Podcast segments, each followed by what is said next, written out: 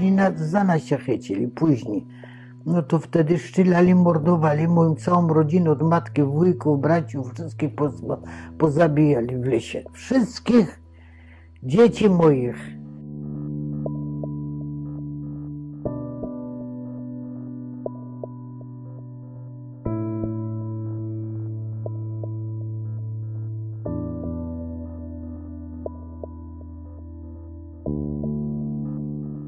Gave us the number. They said, don't, you don't go by your name no more. You go by your number.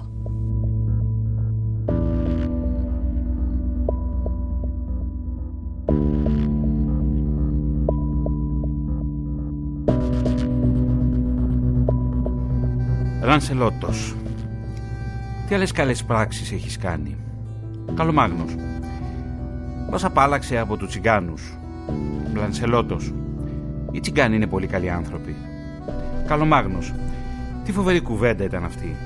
Εγώ βέβαια δεν έχω δει ποτέ μου τσιγκάνου, αλλά στο σχολείο μας είπαν ότι είναι φρικτοί άνθρωποι. Λανσελότος. Μα γιατί; Καλομάγνος. Έχουν την αλητία στο αίμα τους. Είναι στη φύση τους. Δεν ξέρουν τι θα πει νόμος και τάξη. Αν το ήξεραν, θα ρίζωναν κάπου και δεν θα τριγυρνούσαν εδώ και εκεί. Τα τραγούδια τους απέσια, το ίδιο και οι ιδέες τους. Κλέβουν παιδιά, χώνουν παντού τη μύτη τους. Τώρα όμως τους ξεφορτωθήκαμε τελείως. Πριν από 100 χρόνια, όποιος είχε μαύρα μαλλιά έπρεπε να αποδείξει ότι δεν είχε τσιγκάνικο αίμα. Ευγένιος Σβάρτς, ο Δράκος. Το έργο γράφτηκε το 1943, τότε που ο δράκος του φασισμού απειλούσε όχι μόνο την Ευρώπη, αλλά και τον κόσμο ολάκη.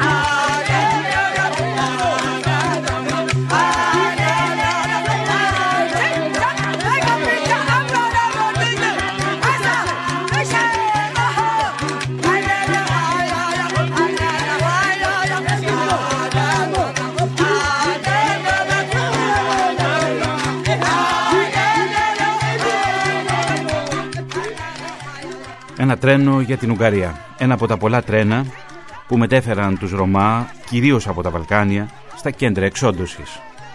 21 Σεπτεμβρίου 1939 και ο Ράινχαρτ Χάιντριχ, επικεφαλής του Κεντρικού Γραφείου Ασφαλείας του Ράιχ, συναντήθηκε με αξιωματούχους των αστυνομικών δυνάμεων ασφαλείας και της υπηρεσίας ασφαλείας SD στο Βερολίνο. Θεωρώντας τετελεσμένη την προσάρτηση της Πολωνίας, προσέβλεπε στην άμεση μετακίνηση δεκάδων χιλιάδων Ρωμά, περίπου 30.000, από τα κολαστήρια του Μαρζάν στο Βερολίνο και του Λάικεμπαχ στο Σάλτσμπουργκ στην υποδιαμόρφωση περιοχή του Γενικού Κυβερνίου, πυροδοτώντας έτσι τέχνη έντος, κοινωνική έντοση. Ντόπιοι Γερμανοί διαμαρτύρονταν επανειλημμένα για τα στρατόπεδα, απαιτώντας τον εκτοπισμό των έγκλειστων Ρωμά, προκειμένου να διαφυλαχτούν τα δημόσια ήθη, η δημόσια υγεία και η ασφάλεια. Η τοπική αστυνομία χρησιμοποίησε αυτές τις διαμαρτυρίες για να απευθύνει επίσημο αίτημα στον αρχηγό των SS, Heinrich Himmler, προκειμένου να αρθούν οι αντιρρήσεις του γενικού κυβερνήτη Hans Frack και να αρχίσουν εκ νέου οι εκτοπισμοί των Ρωμά προς τα ανατολικά.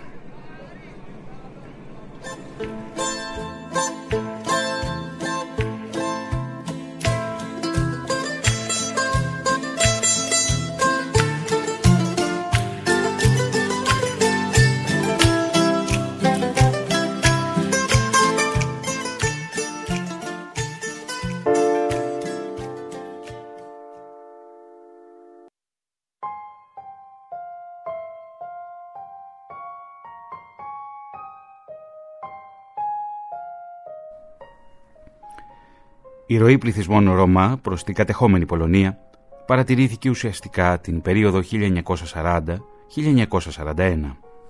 Συγκεκριμένα τον Μάιο του 1940 τα SS ανέλαβαν τη μεταφορά 2.500 Ρωμά, κυρίως κατοίκων του Αμβούργου και της Βρέμης, στην περιφέρεια Λούμπλιν του Γενικού Κυβερνείου. Οι συνθήκες διαβίωσης και εργασίας αποδείχθηκαν θανατηφόρες για πολλούς από αυτούς.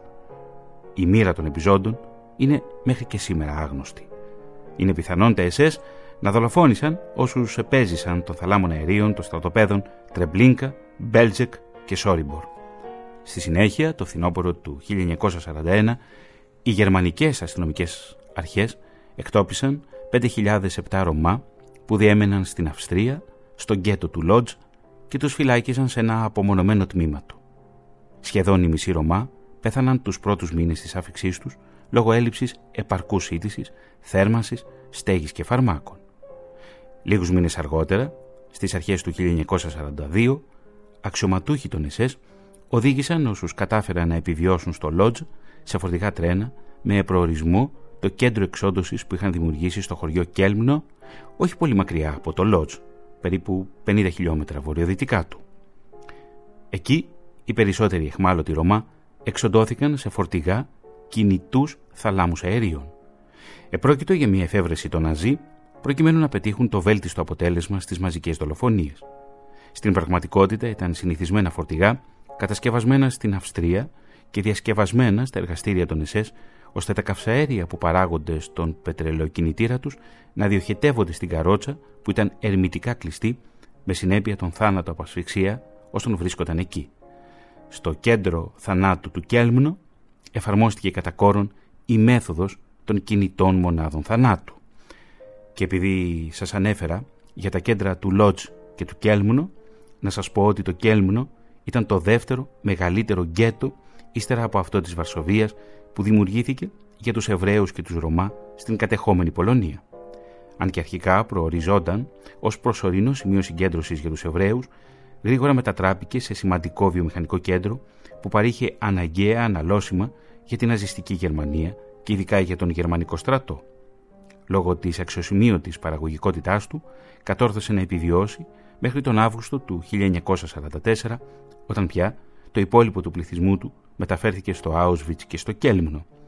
Ήταν το τελευταίο γκέτο που διαλύθηκε στην Πολωνία. Στο Κέλμνο βρήκαν τον θάνατο περίπου 150.000 Εβραίοι, άλλες πηγές μιλούν για 300.000, 5.000 Ρωμά και χίλιοι Ρώσοι και Πολωνοί εχμάλωτοι πολέμου. Κυρίες και κύριοι, σήμερα ξετυλίγουμε το ολοκαύτωμα των Ρωμά μέσα από πρωτογενείς μαρτυρίες επιζώντων, τεκμήρια και γραπτές πηγές.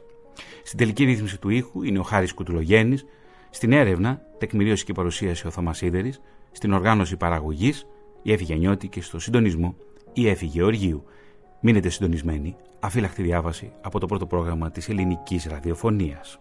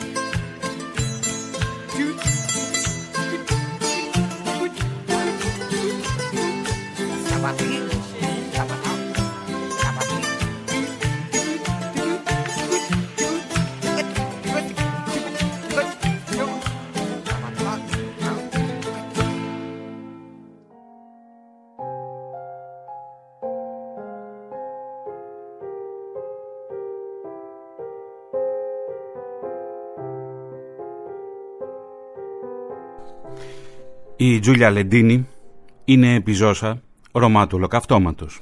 Στο σημείο αυτό θα ακούσουμε τη μαρτυρία της. My dad said, well, what's going on? Why can't I talk to somebody here? You know, I mean, what's going on here? So he said, well, that's all I have to say. Ο παπάς μου ρώτησε τι συμβαίνει εδώ. Μπορώ να μιλήσω με κάποιον εδώ; Τι συμβαίνει; Εκτοπισμός είχε αρχίσει και θα μας μετέφεραν κάπου αλλού. Αλλά δεν ξέραμε πού. Δεν ξέραμε τι θα επακολουθούσε, πού θα μας πήγαιναν, τι θα μας έκαναν. Μάζεψαν όλους τους ανθρώπους, Εβραίους, Τσιγκάνους, τους είχαν όλους μαζεμένους. Είμαστε φοβισμένοι, τρομαγμένοι θα έλεγα. Θα ξημέρωνε μια άγνωστη μέρα. Υπήρχε ελπίδα. Το γκέτο ήταν γεμάτο Εβραίους. Ο παπάς μου άρχισε να καταλαβαίνει τι συμβαίνει. Ο τελικός προορισμός μας θα ήταν το Auschwitz. Όταν άκουσε ο μπαμπάς μου τη λέξη Auschwitz, αναρωτήθηκε γιατί πρέπει να πάμε εμείς εκεί. Σκέφτηκε να πάει να βρει τον αρχηγό της ομάδας μας, να δραπετεύσει από τον γκέτο. Έτσι έφυγε και δεν ξαναγύρισε. Δεν τον ξαναείδα ποτέ από τότε. Επομένως φυσικά και έπρεπε να φύγουμε και να δουλέψουμε σε αυτό το γκέτο και ξέρεις υπήρχαν πάρα πολλοί ε, πάγκοι που ο καθένας εκεί έπρεπε να δουλεύει και να συναρμολογεί κάποια αντικείμενα που μας έδιναν οι Ναζί.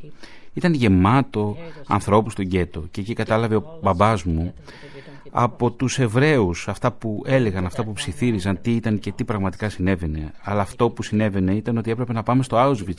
Και άκουσε για το Auschwitz ο μπαμπάς μου και είπε μα αυτό εμείς δεν, δεν είμαστε για εκεί.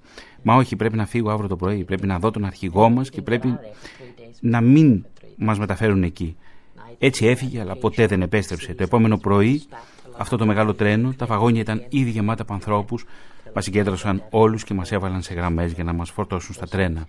Η μητέρα μου μας είπε να κρατάτε τα χέρια σας και να μην αποχωριστείτε. Να κρατάς, μου είπε, τα μικρότερα αδέλφια σου. Να μείνουμε όλοι μαζί ενωμένοι. Να μην χαθούμε και να μπούμε μαζί όλοι στο ίδιο το βαγόνι.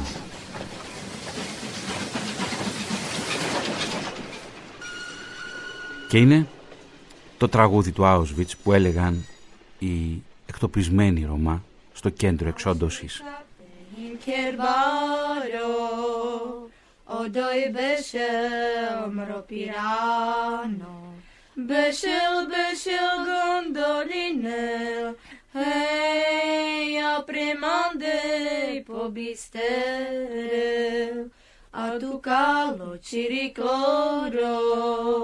Ligia mangem rolilora. Ligia, ligia mrea romniatke. Hoi som pamo auschwitzate. Auschwitzate bare boka. Aso te halamenane. אני עוד הכותר מרו, היי או בחריז ביבחתלו. יליו דקלו צ'יריק לורו, לג'ל מנגם רולי לורו. לג'ל לג'ל מררום ניקה, הוי מבשם už micoty.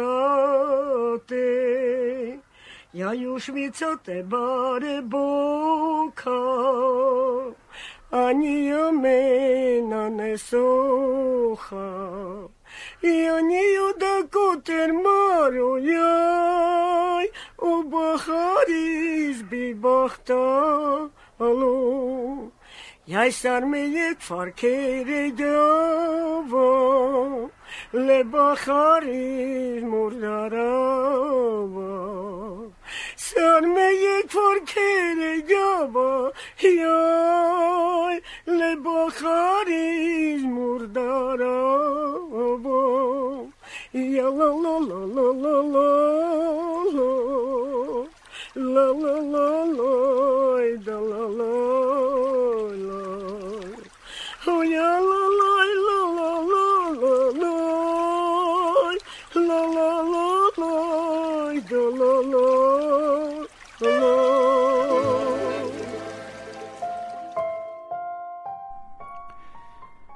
Η ιστορία του Ότο Σμιτ. Ο Ότο Σμιτ εκτοπίστηκε το καλοκαίρι του 1938 στο στρατόπεδο συγκέντρωσης του Μπούχελβαλτ. Ήταν 20 χρόνων. Τους τελευταίους μήνες, πριν από τη μεταφορά του εκεί, ήταν έγκλειστος μαζί με τη γυναίκα του Ούνκου και τη μικρή τους κόρη στο γκέτο του Μάκετμπουργκ. Η τυπική αιτιολόγηση για τον εκτοπισμό του ήταν η ίδια όπως και σε εκατοντάδες χιλιάδες άλλες περιπτώσεις Ρωμά. Ο Σμιτ δεν είχε σταθερή εργασία αφού του τέλειωσε το σχολείο, ούτε προσπάθησε ποτέ να βρει δουλειά. Περιφερόταν πάντα σαν τσιγκάνο στη χώρα. Η μητέρα του Σμιτ, Αουγκούστε Λάουμπιγκερ, προσπάθησε επανειλημμένως να τον βγάλει από το στρατόπεδο.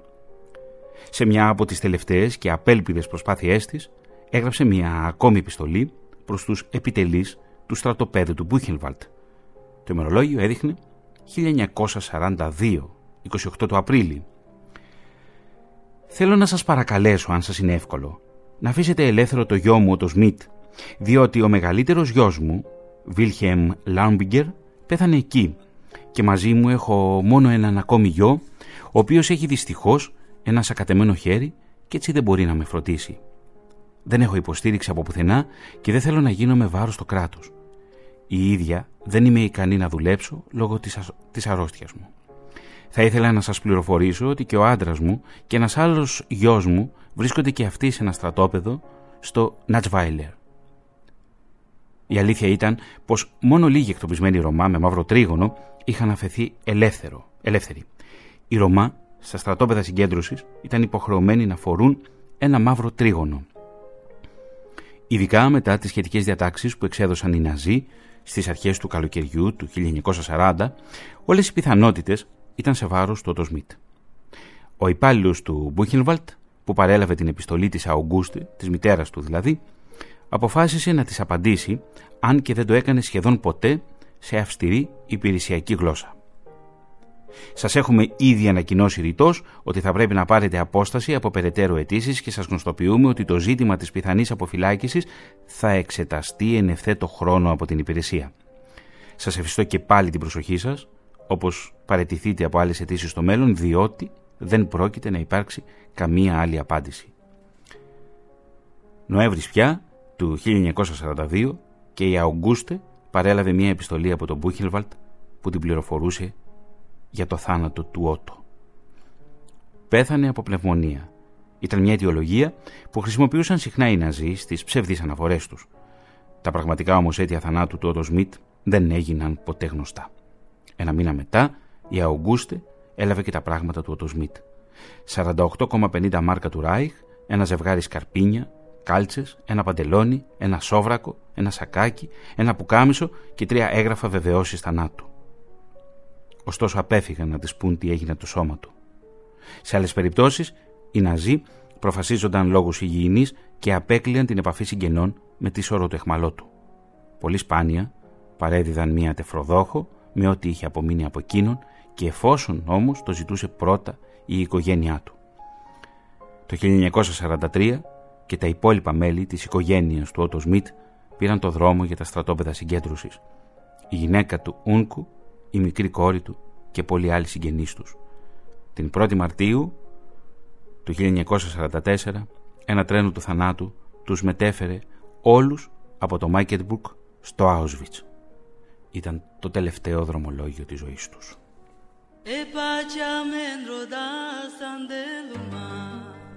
Και από το τελευταίο δρομολόγιο για το Auschwitz, ο μακρύς δρόμος των καραβανιών. O de loro drum si kaula El umalaji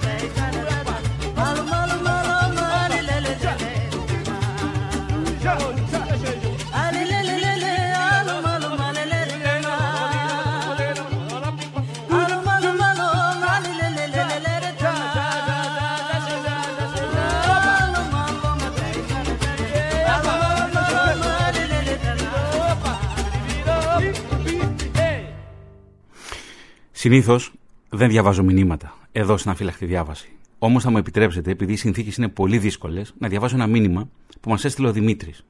Είστε λίγοι, αλλά κάνετε το πρώτο πρόγραμμα πρώτο και εμά υπερήφανου. Σας ευχαριστούμε. Εμείς ευχαριστούμε για την ακρόαση και ευχαριστούμε όλους τους Έλληνες όπου και αν μας ακούν εντός και εκτός Ελλάδας. Κυρίες και κύριοι, στο σημείο αυτό θα περάσουμε και θα ακούσουμε δύο μαρτυρίες. Τη μαρτυρία του επιζώντα Κωνσταντίν Μπραήλα και τη μαρτυρία της Σίντι Ρωμά, Λίνα Τζάξον και πώς απελευθερώθηκε από το κολαστήριο του Νταχάου. Ξεκινάμε πρώτα με τη μαρτυρία του Κωνσταντίν Μπραήλα από τη Ρουμανία. În Sarambugu, acolo care mai prindeam, mai pescuiam pește. Ne-a ținut 15 zile. Είχαμε στρατοπεδεύσει κοντά στον ποταμό Μπουκ.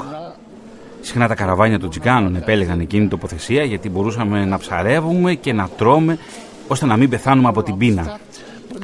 Ο χειμώνας ήταν βαρύς. Έβρεχε συνέχεια και στις αρχές του Δεκέμβρη άρχισε να χιονίζει. Είχαμε πιστέψει ότι θα πεθαίναμε από το κρύο και την πείνα. Και τότε ήρθαν οι στρατιώτες. Μας περικύκλωσαν και μας είπαν συλλαμβάνεστε όλοι. Γυναίκες, παιδιά, όλοι. Δεν μπορούσαμε να κάνουμε τίποτα. Όποιος πήγαινε να ξεφύγει τον πυροβολούσαν και τον πετούσαν μέσα στο ποτάμι. Νομίζω ότι μείναμε εκεί 15 μέρες και όλες αυτές τις μέρες χιόνιζε, χιόνιζε ασταμάτητα. Δεν είχαμε τίποτα να φάμε, δεν είχαμε τίποτε να ζεσταθούμε. Κάποια στιγμή μας έβαλαν όλους σε φορτηγά και μας πήγαν στο γκέτο, όχι πολύ μακριά από εκεί, στο χωριό Καζάρτσα. Εκεί μείναμε μέχρι την Άνοιξη. Είμαστε περίπου 100 οικογένειες. Στο γκέτο έπρεπε να δουλεύουμε συνέχεια. Δεν μας έδιναν φαγητό και οι πιο πολλοί πέθαιναν από το κρύο και από την πείνα. Είμαστε άπλητοι, είχαμε γεμίσει ψήρες, είμαστε πεινασμένοι και μας υποχρέωναν να δουλεύουμε από τα χαράματα μέχρι το βράδυ. Μας έδαιναν συνέχεια. Ήταν αφόρητη η ζωή και η κατάσταση εκεί μέσα. Πιστεύαμε ότι δεν θα επιβιώσουμε. Και όντως μέχρι που ήρθε η Άνοιξη είχαν πεθάνει οι περισσότεροι. Όσοι καταφέραμε να επιζήσουμε σε αυτό το γκέτο, όσοι από εμάς, τους Ρωμά, μας έβαλαν στα τρένα και μας έστειλαν στο Auschwitz. Και θα ακούσουμε στο σημείο αυτό τη μαρτυρία της Σίντι Ρωμά που κατάφερε να επιζώσει από το κολαστήριο του Νταχάου της Λίνα Τζάξον. Η Λίνα Τζάξον θυμάται. So the Americans came in. Oh my God, I tell you, that was really, really comical. Really. That Οπότε κάποια στιγμή οι Αμερικανοί έφτασαν. in their stuff. Θεέ μου, Θεέ μου, σου λέω, ήταν, ήταν πολύ αστείο. Οι Γερμανοί είχαν ορίσει, ένα Γερμα... είχαν ορίσει έναν αρχηγό και αυτός ήταν πάνω σε μια μηχανή και ήταν ένας καημένος, παλιός φυλακισμένος. They couldn't find it. Και οι Αμερικανοί δεν μπορούσαν να βρουν το στρατόπεδο. Δεν μπορούσαν να το βρουν, επομένως πήγαν εκεί, βρήκαν αυτόν τον άνθρωπο, τον πιάσανε και τον υποχρέωσαν να, να τον οδηγήσει, να τους οδηγήσει μέχρι το στρατόπεδο. And then, boy, we had Α, ύστερα οι Ναζί εκτέλεσαν αυτόν τον άντρα και μετά ήρθαν οι Αμερικανοί μέχρι το στρατόπεδο και τα είχαν καταφέρει. Αλήθεια, I was in the Λίνα, πες μου, πού ήσουν όταν οι Αμερικανοί έφτασαν, πρώτα απ' όλα πες μου, The Americans τι, come in to take us by the τι ώρα feet, ήταν; because we Ήταν were μέρα, against ήταν, the wall. ήταν μέρα, μπορώ να το θυμηθώ. So I didn't Ήμουν know. στο κτίριο και κρυβόμουν. I was hiding Επειδή underneath μας the είχαν bed. πει ότι οι Αμερικανοί θα έρχονταν και θα μας έπαιρναν με το έτσι θέλω και θα μας χτυπούσαν τα κεφάλια στον τοίχο, θα μας σκότωναν. By the Δεν γνώριζα τι θα out. συνέβαινε. And he Κρυβόμουν για λίγο και ένας στρατιωτικός μπήκε μέσα. Ήμουν κάτω από το κρεβάτι, με πήρε και με τράβηξε έξω και μου είπε «Τι κάνεις, μιλάς γερμανικά» «Ναι, ναι, λίγα γερμανικά α, μιλώ». German. «Και τι κάνεις, γιατί κρύβεσαι» Του είπα θα με σκοτώσεις και μου είπε «Όχι, όχι, εσένα δεν θα σε- ποτέ δεν θα, σκ- δεν θα σε σκότωνα. Έχω ένα μικρό κοριτσάκι σαν και σένα». Και θυμάμαι ότι έβγαλε ένα σοκολατένιο γλυκό και μου το έδωσε και με έστειλε στην κρυψώνα και κα- με έκρυψε. Ποτέ δεν θα το ξεχάσω. Με έκρυψε. Μου είπε, μου είπε θα με πήγαινε σπίτι. Του είπα όχι πρέπει να πάω με τον μπαμπά μου. My poor father, he was looking all over for me. Ο καημένος ο μπαμπάς μου. Με έψαχνε παντού.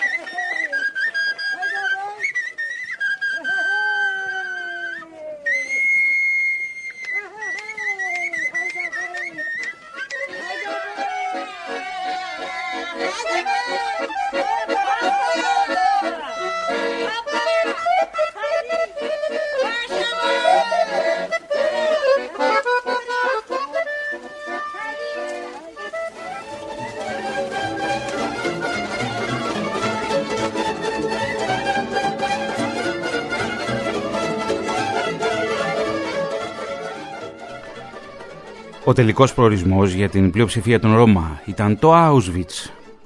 Στο παράπηγμα με αριθμό 32, στο τμήμα εκείνου που εχμαλωτίζονταν μόνο Ρωμά, έστησε το εργαστήριό του ο ναζί χαγός Ιώζεφ Μέγκελε. Κατόπιν εντολής του καθηγητή Ότμαρ Φον Φερσούερ, διευθυντή του Ινστιτούτου Ανθρωπολογίας Κάιζερ Βίλχιλμ στο Βερολίνο, προσπαθούσε βάσει εξετάσεων σχετικά με το χρώμα των ματιών και των ειδικών ενδοσπέρμων να αποδείξει την κληρονομικότητα των φυλετικών χαρακτηριστικών. Η διαδικασία διαλογής των πειραματόζων ελάμβανε χώρα στη ράμπα του Μπιρκενάου. Ένας από αυτούς ήταν και ο Χέλμουντ Κλέμενς, ένας 18χρονος νέος που χρησιμοποιήθηκε από τον Μέγκελε ως παιδί για όλες τις δουλειές στο μπλοκ των ασθενών. Το βράδυ έπρεπε να τραβάω ένα-ένα τα πτώματα που ήταν σοριασμένα σε μια μικρή καλύβα να σημειώνω τα νούμερα που ήταν χαραγμένα στα χέρια τους και να πηγαίνουν κάποια από αυτά στο δόκτορα. Εκεί τα άνοιγε κατά κάποιο τρόπο. Στα ράφια υπήρχαν παντού γυάλες, μέσα στις οποίες ήταν τοποθετημένα ανθρώπινα όργανα. Καρδιές, εγκέφαλοι, μάτια και άλλα ανθρώπινα μέλη. Αυτά σημειώνει ο Χέλμουντ Κλέμενς στη μαρτυρία του. Τον Απρίλιο του 1943 ο Μέγκελε επέλεξε 16 διδήμους Ρωμά και σε αυτά τα πειράματα ήταν μάρτυρας ο Κλέμενς. Τους πήγαιναν σε αυτόν και εκείνος τους έδινε ειδικά νούμερα. Δεν μου επέτρεπε να είμαι μπροστά όταν έκανε τα πειράματά του. Με έστελνε πάντα έξω. Μια φορά όμως ήμουν μαζί του στην αίθουσα από σύμπτωση. Τότε είδα ότι έριξε κάποιο υγρό στα μάτια των παιδιών και τα μάτια τους έγιναν τεράστια. Κάποιες μέρες αργότερα είδα τα ίδια παιδιά νεκρά στο παράπηγμα με τα πτώματα. Τέτοια και άλλα πειράματα έκανε ο δόκτωρας στο στρατόπεδο κάθε δύο ή τρεις μέρες. Είναι η γραπτή μαρτυρία τεκμήριο του Χέλμουτ Κλέμενς. Η Τσέλια Στόικα ήταν 10 ετών. Παρότι η μάνα της ήταν μια αγράμματη και φοβισμένη γυναίκα, κατάφερε να σώσει τη ζωή της κόρης της με κάποιες απλές συμβουλές που της έδινε. Μου έλεγε συνεχώς, όταν έρχονται τα εσές, να μην ανοίγεις τα μάτια και να κοιτάς κάτω. Η μητέρα μου είχε μπλε μάτια και εγώ έχω πράσινα. Αυτό θα ήταν ό,τι πρέπει για αυτούς. Γιατί έχει πράσινα μάτια μια τσιγκάνα; Και έτσι μου έλεγε η μάνα μου: Πρέπει να κοιτάς αλλού και να κρύβεσαι. Αυτό είναι το καλύτερο. Και όντως ήταν καλό. Δεν θα ήμουν εδώ τώρα. Όσο λιγότερο έβγαινες έξω, τόσο περισσότερες πιθανότητες είχες να γλιτώσεις. Ο Πέρι Μπρόαντ ήταν υπάλληλος Της πολιτικής αστυνομίας, συγκεκριμένα είχε το βαθμό, ήταν υποδεκανέας στον ΕΣΕΣ. Σημειώνει ο Πέρι Μπρόαντ στην αυτοβιογραφία του. Το Φεβρουάριο του 1943, ο διοικητής του στρατοπέδου του Auschwitz έλαβε ένα τέλεξ από το 5ο γραφείο του Κεντρικού Γραφείου Ασφαλείας του Ράιχ με αποστολέα τη διεύθυνση της κρατικής εγκληματολογικής υπηρεσίας.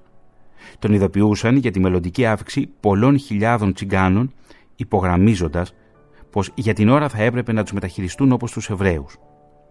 Το πολύχρωμο πλήθος των Τζιγκάνων της Γαλλίας, της Ουγγαρίας, της Τσεχοσλοβακίας, της Πολωνίας και της Γερμανίας έφτασε στο Auschwitz μια εβδομάδα αργότερα μαζί με τις αποσκευές τους. Τους έκλειναν στο στρατόπεδο των Τζιγκάνων ένα απομονωμένο τομέα του Μπυρκενάου. Πιο λεπτομερείς διαταγές έφτασαν το Μάρτιο σε επίγουσες επιστολές με κόκκινα περιθώρια. Με αυτά κοινοποιούσαν στη διοίκηση του στρατοπέδου ότι σύμφωνα με τη διαταγή του αρχηγού των ΕΣΕΣ όλοι οι τσιγκάνοι ανεξαρτήτως του βαθμού καθαρότητας του αίματός των έπρεπε να σταλούν σε στρατόπεδα συγκέντρωσης για καταναγκαστική εργασία. Εξαίρεση μπορούσε να γίνει για τους αμυγείς και μηγάδες τσιγκάνους που είχαν μόνιμη κατοικία και ασκούσαν τακτικό επάγγελμα προσαρμοσμένοι στην κοινωνία, ενταγμένοι στο κοινωνικό σύνολο. Η προϋπόθεση αυτή υπήρχε μόνο στο χαρτί στην πραγματικότητα δεν εφαρμοζόταν πουθενά. Νέα κορίτσια που μέχρι τότε είχαν δουλέψει στενοδακτυλογράφοι στα γραφεία της Wehrmacht εργάτες, σπουδαστές τη Μουσικής Ακαδημίας και άλλοι που είχαν δουλέψει τίμια σε όλη τη ζωή τους, βρέθηκαν ξαφνικά κλεισμένοι σε στρατόπεδα συγκέντρωσης με ξυρισμένα κεφάλια, με έναν αριθμό αποτυπωμένο με τατουά στο χέρι, με φόρμα ρίγα μπλε, ριγέ μπλε και άσπρο. Όμως ο παραλογισμός δεν σταματούσε εκεί.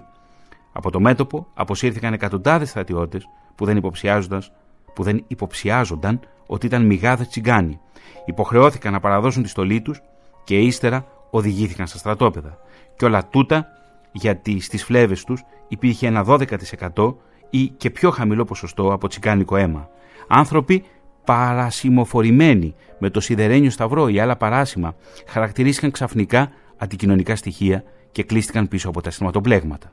Οι μηγάδες τσιγκάνοι που είχαν θεωρηθεί σπουδαίοι στρατιώτες στο μέτωπο μπορούσαν να απαλλαγούν αν δέχονταν να κάνουν στήρωση. Όμως τους περισσότερους από αυτούς ούτε που τους ρώτησαν τι είχαν κάνει στον πόλεμο. Τους πιάσανε χωρίς πολλές κουβέντες, διαβεβαιώνοντάς τους ότι θα τους εγκαθιστούσαν σε τσιγκάνικο χωριό. Και φυσικά κανένας από αυτούς δεν επιβίωσε. Είναι η μαρτυρία, η γραπτή μαρτυρία του Πέρι Μπρόαντ, υπαλλήλου της πολιτικής αστυνομίας υπό δεκανέα των ΕΣΕΣ.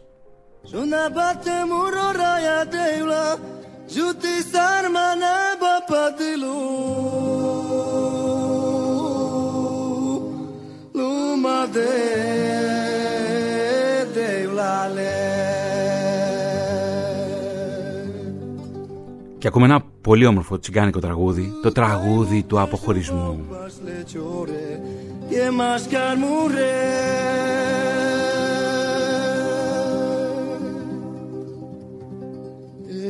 De sucar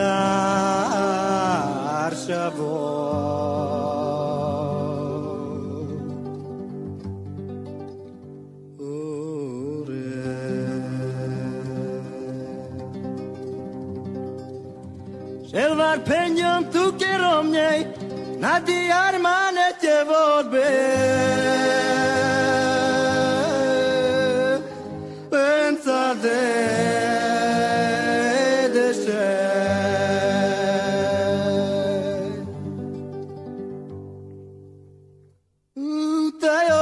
ganao και να μισθό έδιε χαλμά.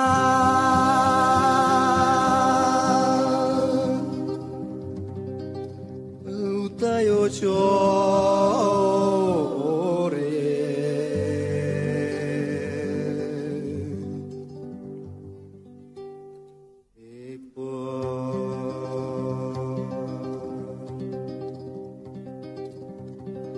Aku ya wabah pemande Kaj caso maćar kjer doso So mlode deše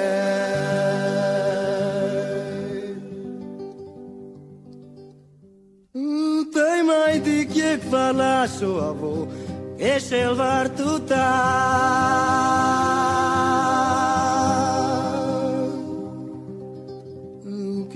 Che buciana to o de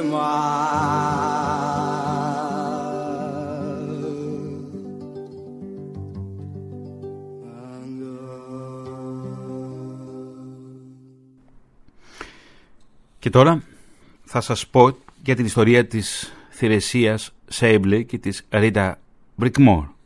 Και οι δύο Ρωμά. Η μητέρα της Θηρεσίας γέννησε δίδυμα κατά τη διάρκεια της εχμαλωσίας στο γκέτο, ενώ η Ρίτα γεννήθηκε σε κέντρο εξόντωσης με τη δίδυμη αδελφή της.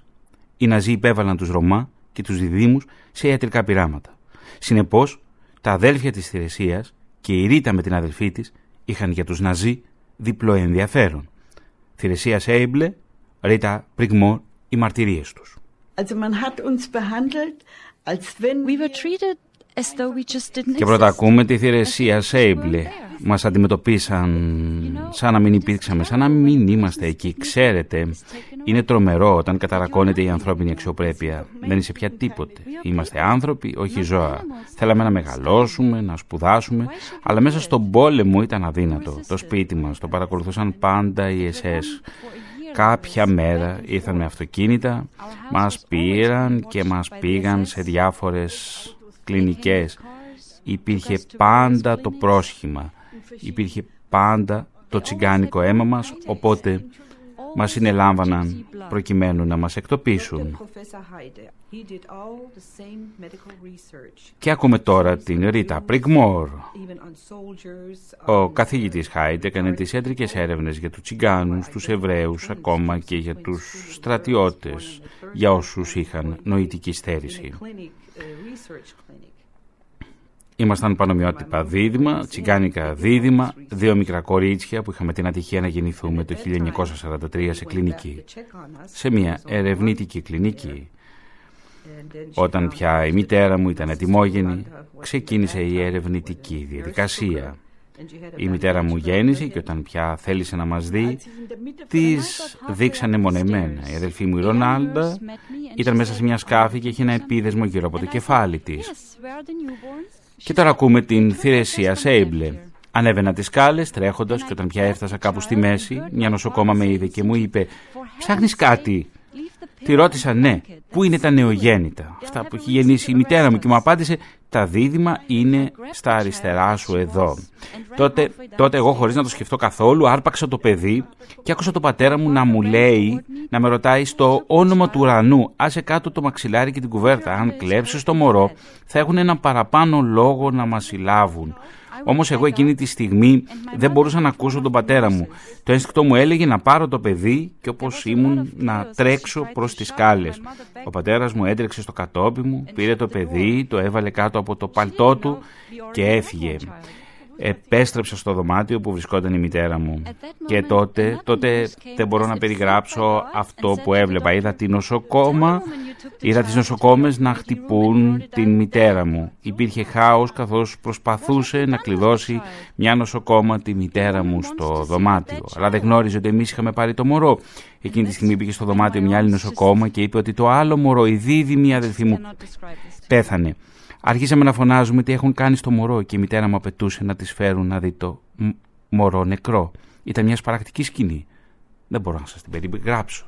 Ήταν η θηρεσία, η μαρτυρία της θηρεσία. Σέιμπλε.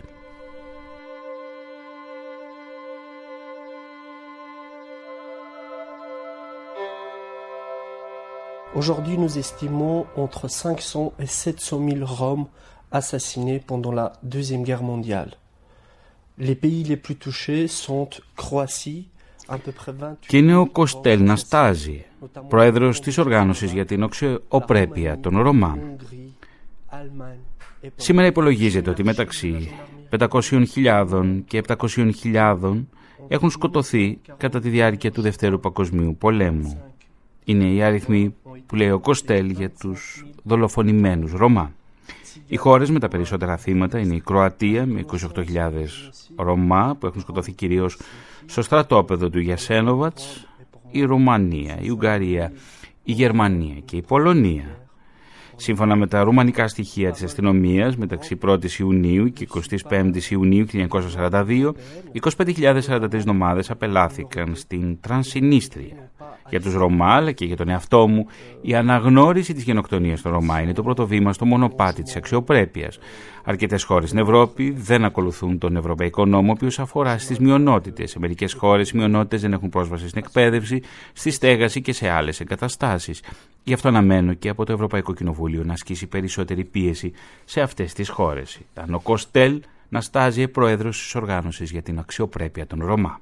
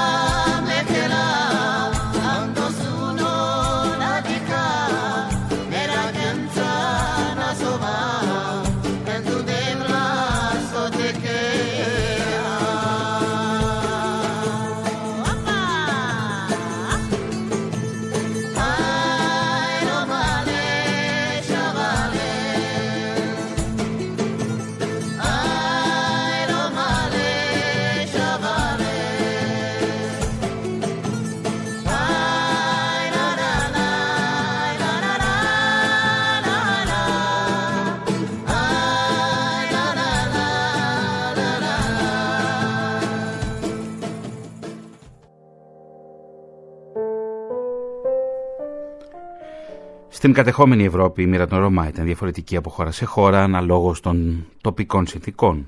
Άνδρες των ΕΣΕΣ και της αστυνομίας εκτέλεσαν τουλάχιστον 30.000 Ρωμά στα κράτη της Βαλτικής και σε άλλες περιοχές της κατεχόμενης Σοβιετικής Ένωσης. Στη Σερβία οι γερμανικές αρχές στράφηκαν αρχικά εναντίον ανδρών Ρωμά με συνεχείς εκτελέσεις. Κατά τη διάρκεια του 1942 έβαλαν στο στόχαστρο γυναίκες και παιδιά εξοντώνοντάς τους με την προσφυλή μέθοδο των κινητών μονάδων αερίων. Ο συνολικός αριθμός των Ρωμά που δολοφονήθηκαν στη Σερβία θα παραμείνει για πάντα άγνωστος. Στη Γαλλία, οι αρχές του VC ενέτειναν τα περιοριστικά μέτρα κατά τον Ρωμά μετά την εγκαθίδρυση καθεστώτος των συλλόγων το 1940. Τα επόμενα δύο χρόνια, η γαλλική αστυνομία φυλάκισε τουλάχιστον 3.000 Ρωμά, κατοίκους τόσο της κατεχόμενης όσο και της μη κατεχόμενης Γαλλίας. Οι γαλλικές αρχές έστειλαν σχετικά λίγους εξ αυτών σε στρατόπεδα στη Γερμανία, όπως το Μπούχενβαλτ, το Νταχάου και το Ράιβενσπουργκ. Οι αρχές της Ρουμανίας, μία εκ των συμμάχων της Γερμανίας στον άξονα, δεν εξολόθρευαν συστηματικά τον πληθυσμό των Ρωμά που διέμενε σε ρουμανικά εδάφη. Ωστόσο, τη διετία 1941-1942, Ρουμάνοι αξιωματούχοι του στρατού και της αστυνομίας εκτόπισαν περίπου 26.000 Ρωμά από τη Βουκοβίνα, τη Βεσαραβία, τη Μολδαβία και την ευρύτερη περιοχή του Βουκουρεστίου στην υπερδινιστερία ένα τμήμα της νοτιοδυτικής Ουκρανίας υπό ρουμανική διοίκηση. Χιλιάδες εκτοπισμένοι πέθαναν από ασθένειες, υποσυτισμό και απάνθρωπη μεταχείριση. Οι αρχές του υπονομαζόμενου ανεξάρτητου κράτους Κροατίας, ενός ακόμη συμμάχου της Γερμανίας στον άξονα που διοικούνταν από την αποσχιστική και τρομοκρατική οργάνωση των Ουστάση, εξολόθρευσαν σχεδόν το σύνολο του πληθυσμού των Ρωμά της χώρας. Μόνο στο σύμπλεγμα στατοπέδων συγκέντρωσης του Γιασένοβατς που διοικούταν από την πολιτοφυλακή των Ουστάση και την κροατική αστυνομία δολοφονήθηκαν 15.000 Ρωμά. Και στο σημείο αυτό θα ακούσουμε την σύντομη μαρτυρία της Άννα Κιάτσκοτσκα. Είναι επιζώσα Ρωμά.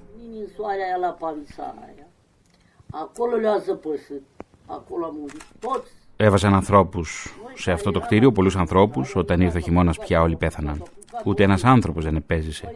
Όσον αφορά εμάς, βρήκαμε ένα καταφύγιο στο ναρωτήριο. Ήμασταν πολύ τυχεροί. Όλοι οι υπόλοιποι, οι οποίοι δεν μπόρεσαν να βρουν καταφύγιο, οδηγήθηκαν στα κρεματόρια. Χιλιάδες άνθρωποι πέθαναν.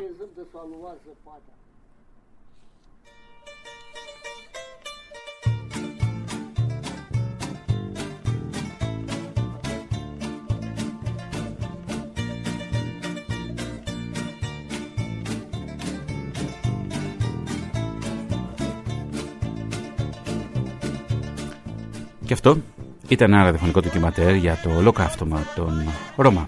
Στην τελική ρύθμιση του ήχου και τον ευχαριστώ θερμά γιατί τον δυσκόλεψε αρκετά ήταν ο Χάρης Κουτουλογέννης. Στην παραγωγή της εκπομπής Ευγενιώτη, στο συντονισμό η Έφη Γεωργίου, στην έρευνα, τεκμηρίωση και παρουσίαση ο Θωμάς Ήλιερης. Κυρίες και κύριοι, να έχετε ένα καλό μεσημέρι.